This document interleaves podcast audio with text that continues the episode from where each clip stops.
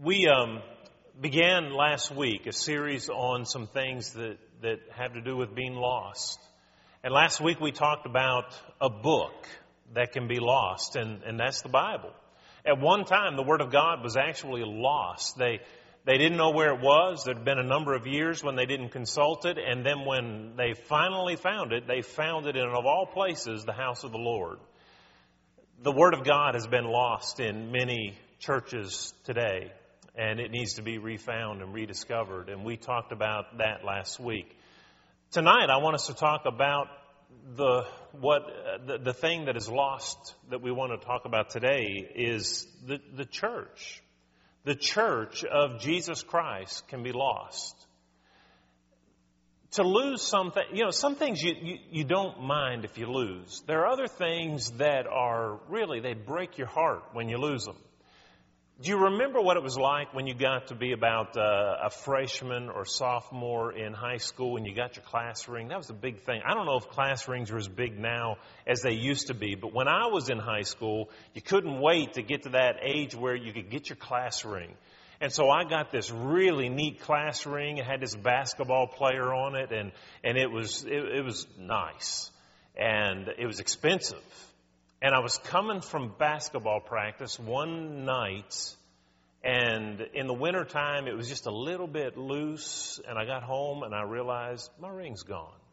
It had slipped off my hand, and I had no idea where it was. Ah, I looked and looked and looked for that ring. I retraced my steps, and I never could find that ring. It was a year later that I was walking from basketball practice one evening. It was dark and the lights were on, the street lights were on outside the school, and I just caught a, a, a flicker in my eye. And I looked down and I dug in the dirt, and there was my class ring. I, found it after a year. It had just been buried, and just a little bit of it caught a little bit of light, and, and I was able to find that. You talk about a happy guy when I found that, found that ring. We have something just like that in uh, the book of Luke, chapter 15, where Jesus gives three parables of things that were lost. There was a lost sheep, there was a lost coin, and there was a lost son. All three of them were lost, but when they were eventually found, there was great rejoicing because that which was lost has been found. And folks, if a church can be lost, and that's what we want to talk about tonight, think of the rejoicing in heaven when that church can once again be found. And I want us to make sure that we don't lose our way as a church. I want to make sure that we, you see, just because there is a rich history here at Carnes, and there have been people who have gone before us who stood for the truth and, and have worked to establish this congregation and the reputation that it has in the brotherhood. All of those things are wonderful, but just because those things are true doesn't mean that this church will be here 10 years from now, or 30 years from now, or 50 years from now. There was a church that Paul had a, a close tie to, the church at Ephesus, Acts chapter 20 when Paul was about to see, well, at least the elders for the very last time, as he was making his way back to Jerusalem, he called for a meeting of the elders at Ephesus and they met together and he warned them that there would be a departure, even among them own, their, their own selves, and that they would not spare the flock, some among them. And he said, you know, beware of this. God has made you overseers, so feed the church of God and, and don't make it prey. Well, they fell on each other's necks. They loved each other. They missed each other. Less than 30 years later, John is given this revelation by Jesus in Revelation chapter 3, chapter 2. And the church at Ephesus is once again mentioned. And in less than 30 years, things have changed. It's not the church that Paul had worked with. It is a church that has grown cold in their love for God. It's not that they've stopped doing some of the things that they should have done, but they just were not the church that they once were. The church at Sardis in Revelation chapter 3 and verse 1 was a church that had a reputation of being alive. He said, people in the community, they look at you, they say, wow, what a church. A living, vibrant church. And Jesus said, no, you're not. You're dead. Oh, that's your reputation, but I know your true character, and you're a dead congregation. Revelation chapter 2 and verse 16 talks about the church of Pergamos, and they too were told that if you don't repent, I'll remove your candlestick. And then again, uh, Revelation chapter 2 and verse 5, the church at Ephesus is told, I have some things against you. You've lost your first love. And if you don't repent and redo those first works again, I'll remove your candlestick. Churches that have existed for years and years, given a little bit of time, can cease to be. It happens all the time. When I was in college, I worked uh, one summer as a summer intern, uh, trying to learn to, to preach a little bit better. And I, I studied with uh, Stephen Rogers. Maybe some of you know Stephen. Uh, it's Josh's father-in-law. But uh, we we worked together one summer in a congregation in Michigan, and shortly after that, maybe less than ten years after I was there, that congregation ceased to exist. They had a couple divisions over a couple doctrinal matters, and then they eventually got so small that they thought it impractical to try to maintain a building of that size, and so they just sold the building to a religious group, and they just went and dispersed and became parts of other congregations in that area. That's a sad thing. Churches that once existed. And if I were to say, now, that, that church that Paul wrote about and loved and labored with for three years, that church at Ephesus, where is that congregation today? In fact, where are all those churches that we read about in the Bible?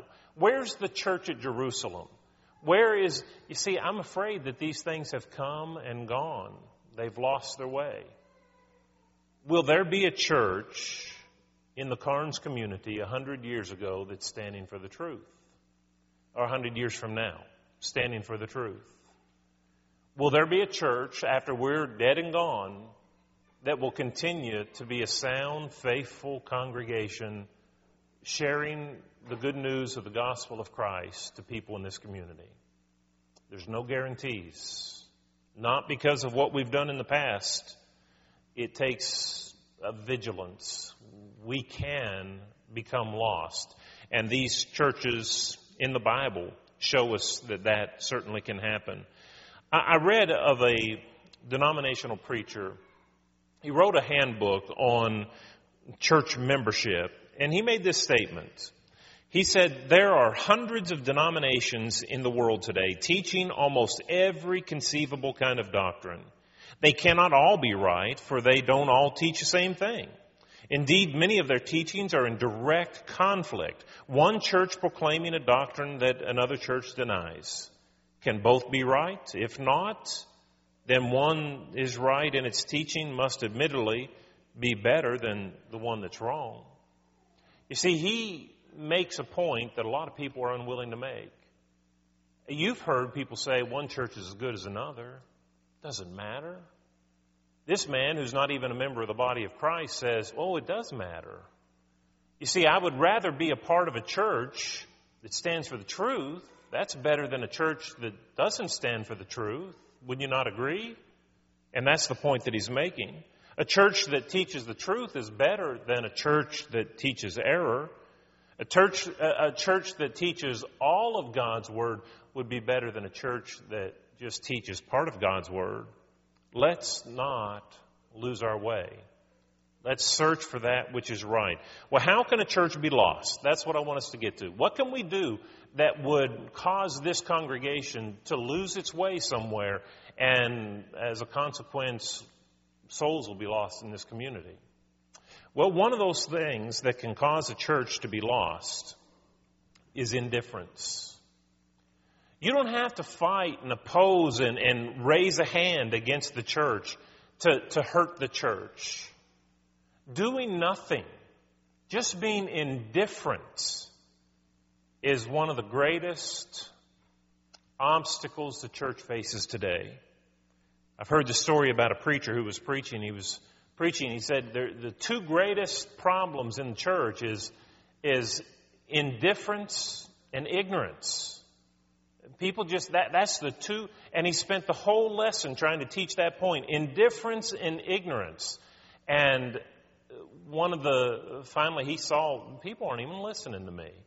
There's a guy sitting there and he has his hand on his arm like that, just not paying attention. So he said, what, what, what do you think about that? And that man just said, I don't know and I don't care. You know, indifference and ignorance. That's, that's the very thing that we're talking about. One doesn't have to oppose the church to kill it. Neglect, indifference, not being about who we are will destroy the church. Jesus, when he got ready to go back to heaven just before his ascension, he gives the Great Commission. That's what we've called it, the Great Commission. In Matthew chapter 28, verses 19 and 20, he says, Go therefore and teach all nations, baptizing them in the name of the Father, Son, and the Holy Spirit, teaching them to observe all things whatsoever I've commanded you, and lo, I'll be with you always, even to the end of the world. That's the Great Commission. It's not just said in Matthew, but it's also said in Mark. Mark 16 and verse 15. Go into all the world and preach the gospel to every creature. He that believeth and is baptized shall be saved. He that believeth not shall be condemned. Luke took it up in Luke chapter 24, verse 46 and 47. Thus it is written, and thus it behooved Christ to suffer and rise from the dead the third day, that repentance and remission of sins should be preached in his name among all nations, beginning at Jerusalem. Oftentimes I've heard people say, well, you know, John's the only one that doesn't talk about the Great Commission. Matthew, Mark, and Luke did, but John didn't. Well, John did. In John chapter 20 and verse 21, Jesus told his disciples, As the Father has sent me, so I also send you. What was he sending them to do? Go preach the gospel. Every one of the writers of the gospel accounts gave us a commission to go teach the lost. If we forget about that through indifference, then we can lose this church. As was mentioned this morning in Bible class, some of the things that we were talking about with reference to church growth, uh, you, you can't bring people in for entertainment because what will bring them next week? What, what happens when that gets old? What do we do if entertainment, you know, and besides, I can't, the church will never play better than the world. The world's got us beat at that. We can never play as well as the, the world can play. So what we need to do is be about what we're about. And that's the gospel. We, we should be pretty good at that. But we've sought excuses for not evangelizing too. How many of us have said, or have you ever said, well, evangelism just isn't my talent. Folks, evangelism isn't a talent. It's a command. That's like saying, oh, I don't take the Lord's Supper. That, that's just not one of my talents. That, that, that's not a talent. That's something you're told to do. Well, I've quit praying years ago. I just decided that's not one of my talents. I'm not good at words, so I, I don't pray anymore. We're not, that's not, that doesn't fall in the realm of talents. That is something that we're commanded to do. Evangelism is not a talent that you have or don't have. It's a command that God has given us. Let's be about that command. We cannot afford to be indifferent when it comes to sharing the gospel of Christ with people. We have to make the message known. Now, it's up to them what they do with it. But I don't want people to face God in judgment and say, you know, I lived in Carnes and no one ever told me. I don't want one of the scariest songs that we sing. I think it's in this songbook. It's not in some others, and I think they took it out because it's maybe maybe the, the guilt got them. I don't know, but you never mentioned him to me. That that's a that's a fearful song.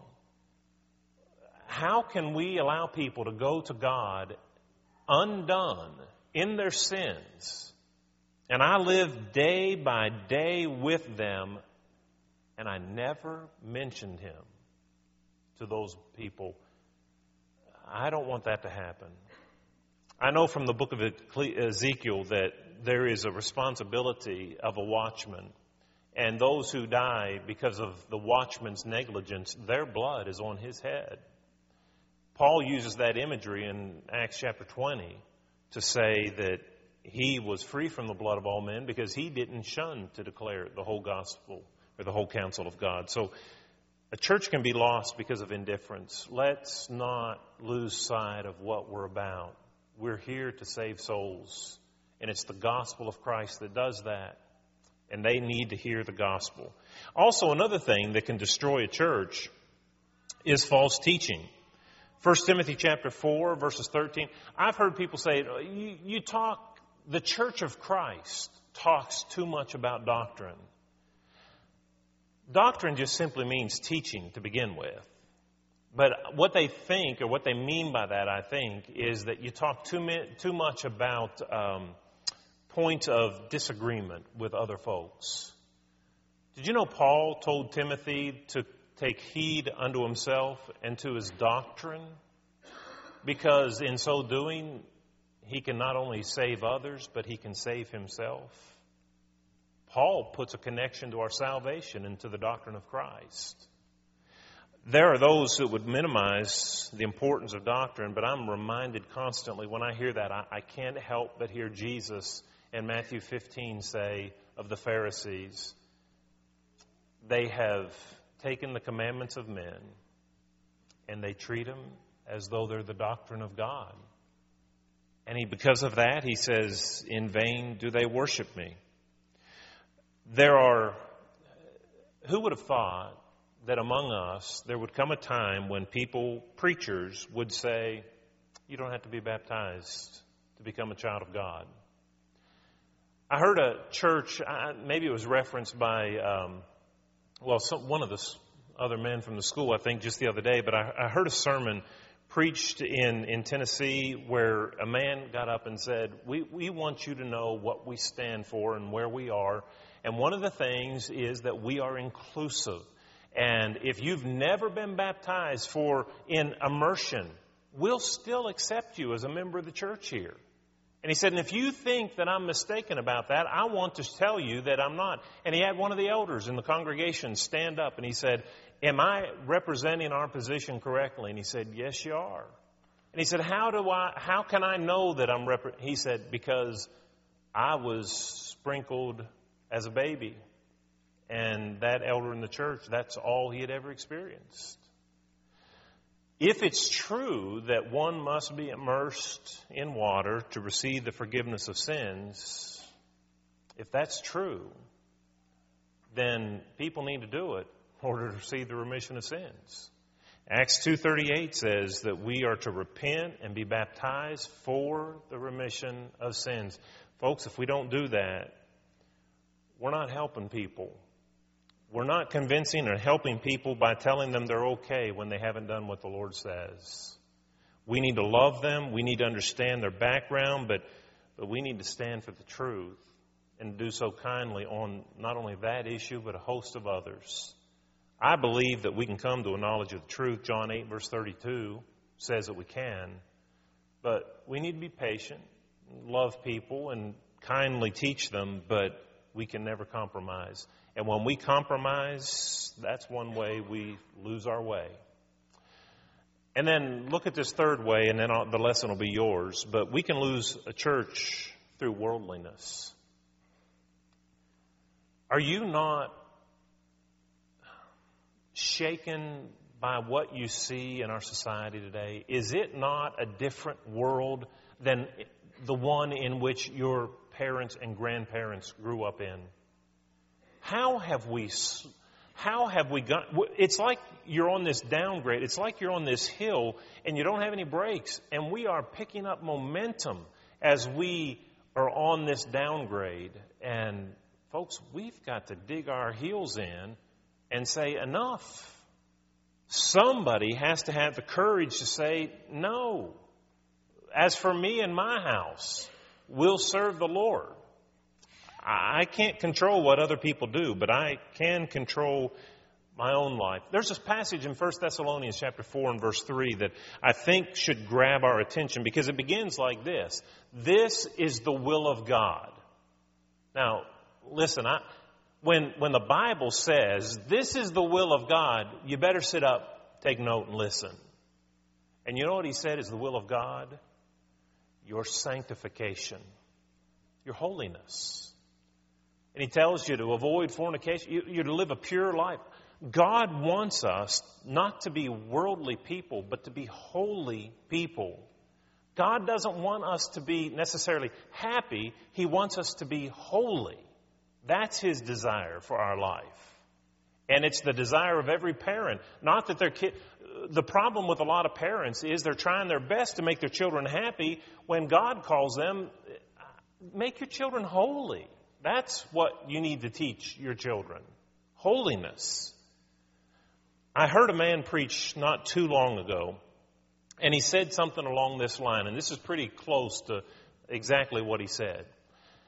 He said, I remember when I was younger and I had preachers tell me what I could and couldn't do. And he said, You know, when I heard somebody say, I can't do something, I just wanted to go out and do it. And so he said, we need to quit teaching and preaching to our young people saying, don't do this and don't do that, because when we do that, all that is going to make them do is go out and do those things. He said, what we need to start preaching to our young people and what they need is to preach to them and teach them that God is gracious and forgiving God. That's what they need to hear. I think that's pretty bankrupt. I believe we need to teach our young people that God is a gracious and loving and forgiving God. Absolutely. But to the exclusion of saying no, don't, I think that's a mistake. And it seems to me like several of those Ten Commandments began with thou shalt not. Did, did they not? I, I, think that our young people need to know. You, listen, I know that forgiveness is good. But you know what's better than the grace, the forgiveness of God? Holiness, purity. Not needing to say, I'm sorry, I blew it, I made a mistake. That's better than failing and having to seek God's forgiveness. We need to, to buckle down and quit being so worldly. Paul said in Romans 12, verses 1 through 2, well, he tells us to worship God properly and to serve Him properly. And then he says, and do not be conformed to this world. Be transformed by the renewing of your mind, that you may prove what is that good and acceptable and perfect will of God. Folks, we can't live like the world. If a person looks at your life, can they see a difference in the way you dress or the way you talk, the way you conduct yourself? Can they see a difference between you and the person living next to you that's a good moral person, but they're just in the world? God calls us to be different.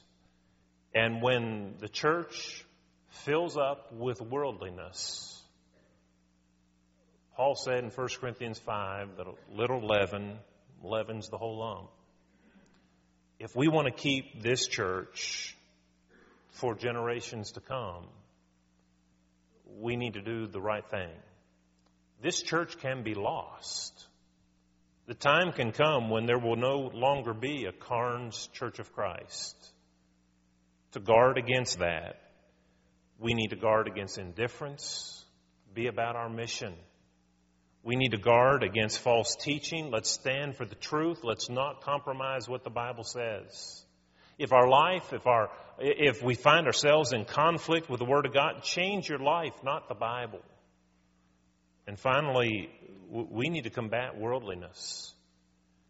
There was a book written, I'll close with this, but there's a book written not too long ago by a man who's not a member of the church. I, I, picked it up because of the title of it. It was interesting. And he was discussing various attempts to restore New Testament Christianity by various groups. And, and he said that most of the denominational world of which he is a member of, he said, we've got so many things wrong.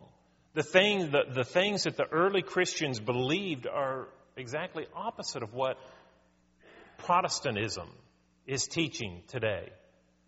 And then he mentioned churches of Christ. He said, you know what? These people, among some others, have a mind to go back to the Bible and to practice Bible teaching. But then he added a sentence at the end that I don't know that I can argue with in some degree. He said, But their shortcoming is that while they have a great focus on restoring doctrine, they've not had the same passion at restoring holiness and purity in their lifestyle. I would like to say he's way off base. But I know brothers and sisters, too many of them, that demonstrate that what he said is true. Let's be people who are not worldly. Let us make ourselves spiritual people. And how can we prevent the church? Well, realize what's at stake. Matthew chapter 16 tells us that uh, the soul is at stake. We don't want to lose souls. We want to love God more than life itself. That's how we can do it. The psalmist said, Your love is better than life. Boy, if we could just learn to, to appreciate that. And then Paul said, or Jesus said in Revelation chapter 12, verse 11, how that uh, if you want to overcome the devil, you have to love the testimony of Jesus Christ. You have to hold to it and love it even to the loss of your own life. And then finally, we, we have to defend and follow the truth. Some things are worth fighting for, and the truth of God's Word is one of those things. Whether the church in our locality is lost or not, listen, that depends on us. I want for 150, 200 years, I want until the Lord comes again for there to be a church in this community. But I know that it can, with, without vigilance, it may cease to exist. It's a terrible thing to lose some things in life. We know the value of certain objects. How much worse is it to lose a church of God's people? Let's work so that that doesn't happen. If you're here tonight and you're not yet a child of God and you want to obey the gospel and you want to be a part of this church that is seeking to fulfill the mission of Christ, to be his hands and his, his mouthpiece and, and to take, allow your feet to be his feet, if you want that to be your everyday mission, then obey the gospel. Turn from your sin, confess Jesus Christ as um, the Son of God, and, and be baptized. We'll assist you in that. If you're a child of God already but unfaithful, and there are things that you need to, to buckle down in in your life and just you know, tighten up and, and get more serious about your commitment to Christ. We'll pray with you to that end if you'll come as we stand together and sing.